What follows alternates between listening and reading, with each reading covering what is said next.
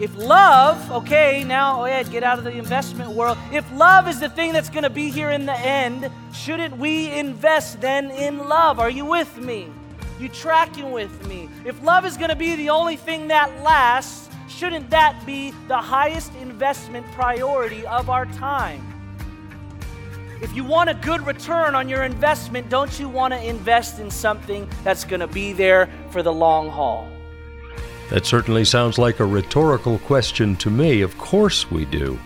Welcome to another edition of Rescuing All with Pastor Edward Paz from the Movement Church in Oakland. I'm Mike Trout, and Pastor Edward is going to continue today in the 13th chapter of the book of 1 Corinthians, the love chapter. He's answering the question in a variety of ways how we can love well. If you've missed any of these broadcasts, you can find them on the website at themovement.us. We're also on Facebook, Twitter, and Instagram. Here's Pastor Edward. Love doesn't fail. These things, in essence, will. They will come to an end. One more thing on Love Never Fails. They love reading this at weddings because it's like, and love never fails. So the love between you two will never fail. But how many of you would agree? Love fails. Love fails. you could say you love, that fails. The divorce rate in this country, this thing has been read at more of those weddings, but how many of us know you read that out and that marriage failed? Anyone know people like that? Or you're like, oh gosh, that was me. And it's a no judgment, but it fails. Love does fail. So it's not it's not love in the sense of love between two people never fails, because we know that does. It's love, agape love. The love of God never fails. The love that God designed, that never fails, and it's going to go beyond even the most supernatural gifts that you could be pursuing. Then he goes on to say here, For we know in part and we prophesy in part. So he takes those two gifts, knowledge and prophecy, and he says we can only do that part ways. This gift of knowledge and being able to discern uh, things and, and have that knowledge from God, we can only do that partly. And the prophecies, being able to be the voice of God to a, a, people, we only do that partly. We don't do it in full. But when completeness comes, what Paul says is there's going to be a time when another translation, many translations, says perfection comes. The Greek word here, it's where we get the word telescope, teleos. It's like the perfect design. And really what this means is when we're glorified, when we're when Christ returns and we are made in our perfect image, there's going to be a day what is in part will disappear. What does that mean? So we're going to know everything. Whoa. When Christ returns, it's not going to be a partial knowledge. It's not going to be a partial prophesy, prophesying. We're going to know what is in part disappears. We are going to be made perfect. And so, a part of believing in Jesus isn't only about the great effects that it has for us here living now, but on the other side of eternity, when Christ comes, what's in part is going to disappear. Paul goes on to write.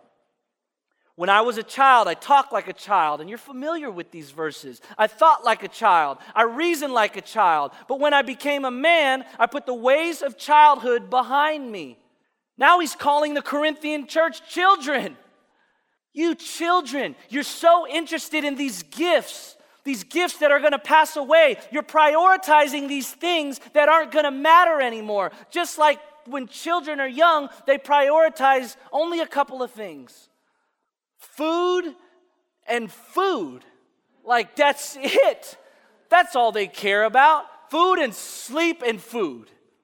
But as children grow up, they prioritize other things. You guys with me? And so, what he's saying is, you guys are interested in these gifts and these things that are going to come to an end. You're like children. Stop it. Stop being so concerned with these other things because when you grow up, you put the ways of childhood behind me. Remember, this is a rebuke. For now, we see only a reflection as in a, as in a mirror. Once again, he's, he's speaking of the temporary nature of where this church is at. And I know you guys are like, man, I, I, where's the application? You got to understand what Paul was saying to the Corinthians church before you could appreciate what he wants to say to you and me. So hang with me, okay? I know we're working through what he was saying to the Corinthian church. He's saying now we only see a reflection as in a mirror. See, in those days, mirrors weren't what we have now. They were like, um, like either bronze or silver, and, and so you could only see yourself so well in a mirror in that time. And so he's saying, what we know now, it's just like a, a reflection in a mirror. It's very small what we know now. But when that perfection comes, we're going to see God face to face. How many of you are looking forward to that day? The day when you meet God face to face, and what's going to happen? Now I know in part, then I shall know fully, even as I am fully known. Through faith in Jesus Christ, there's going to be a day when you are fully known, fully loved, fully embraced. The feeling that we all want on this earth to be fully known and fully loved for who we are.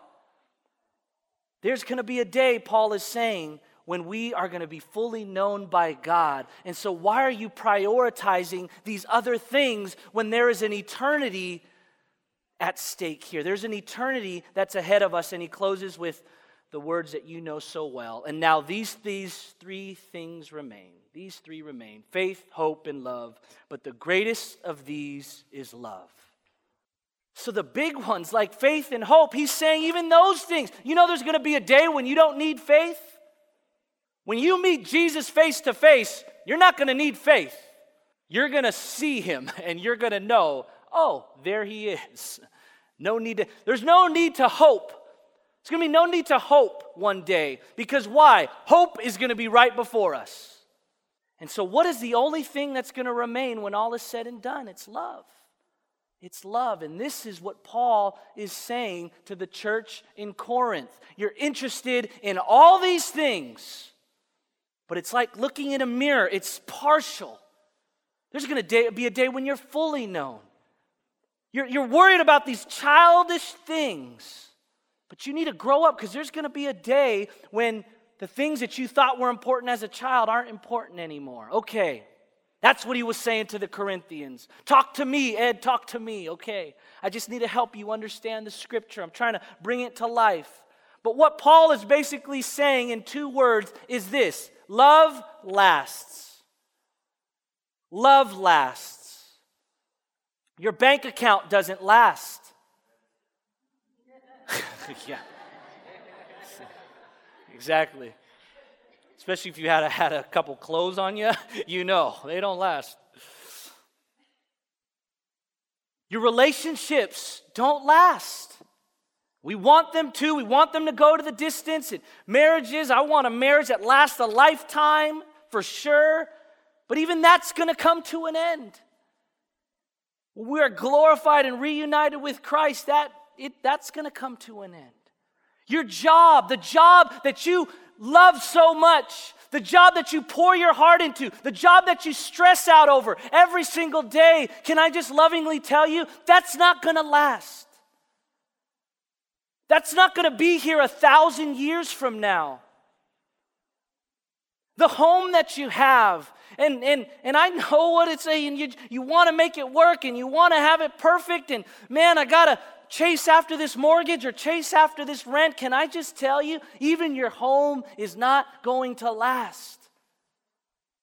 The gifts and abilities that you have, that you pride yourself in, my ability to mother, my ability to sing, my ability to teach, my ability to connect, my ability to sell, my ability to cook, my ability, my ability, we have our ability. You know, our abilities are going to come to an end. Love lasts. Love lasts. Love lasts. All those cards in your wallet driver's license, social security, gift cards, debit cards, credit cards hold them so tightly. We check those accounts every morning. Come on. Now it's on your app, so you're still lying down half in bed and you see, where's my money at? Ah, a few of you, yeah, not just me. I need to know where my money's at today. Did they take that money out already? I sure hope not. while we're not even awake yet. Can I just tell you, it doesn't last. And so I began to think okay, so it seems like Paul is saying to the church in Corinth, and it would seem like God is saying to us that love lasts. So then what? If love lasts, then what? If love is going to outrank and outdo and outlive all these other things, I began to think about investment for some reason, and I don't know why really. And I don't know much about investment. I don't have a lot of investments, uh, very few actually. But, but when I think about investments, don't you want to invest in things that last? Warren Buffett world's one of the world's richest men year after year after year saying just as in regards to investments very practically i like to invest in things that don't change very much. I like to invest in things that are going to be here years and years from now. And so shouldn't that be the thing? If love okay now oh Ed, get out of the investment world. If love is the thing that's going to be here in the end shouldn't we invest then in love? Are you with me you tracking with me? If love is going to be the only thing that lasts, shouldn't that be the highest investment priority of our time? If you want a good return on your investment, don't you want to invest in something that's going to be there for the long haul? Do you have any idea how often the word love is used in the Old Testament and the New Testament? Well, depending upon which version of the Bible you read and study, it's between 310 and 551 times, and in every instance, it's positive and enduring. You're listening to Pastor Edward Paz and his teaching from the book of 1 Corinthians, chapter 13. He'll wrap it up tomorrow on this broadcast. I hope you can join us.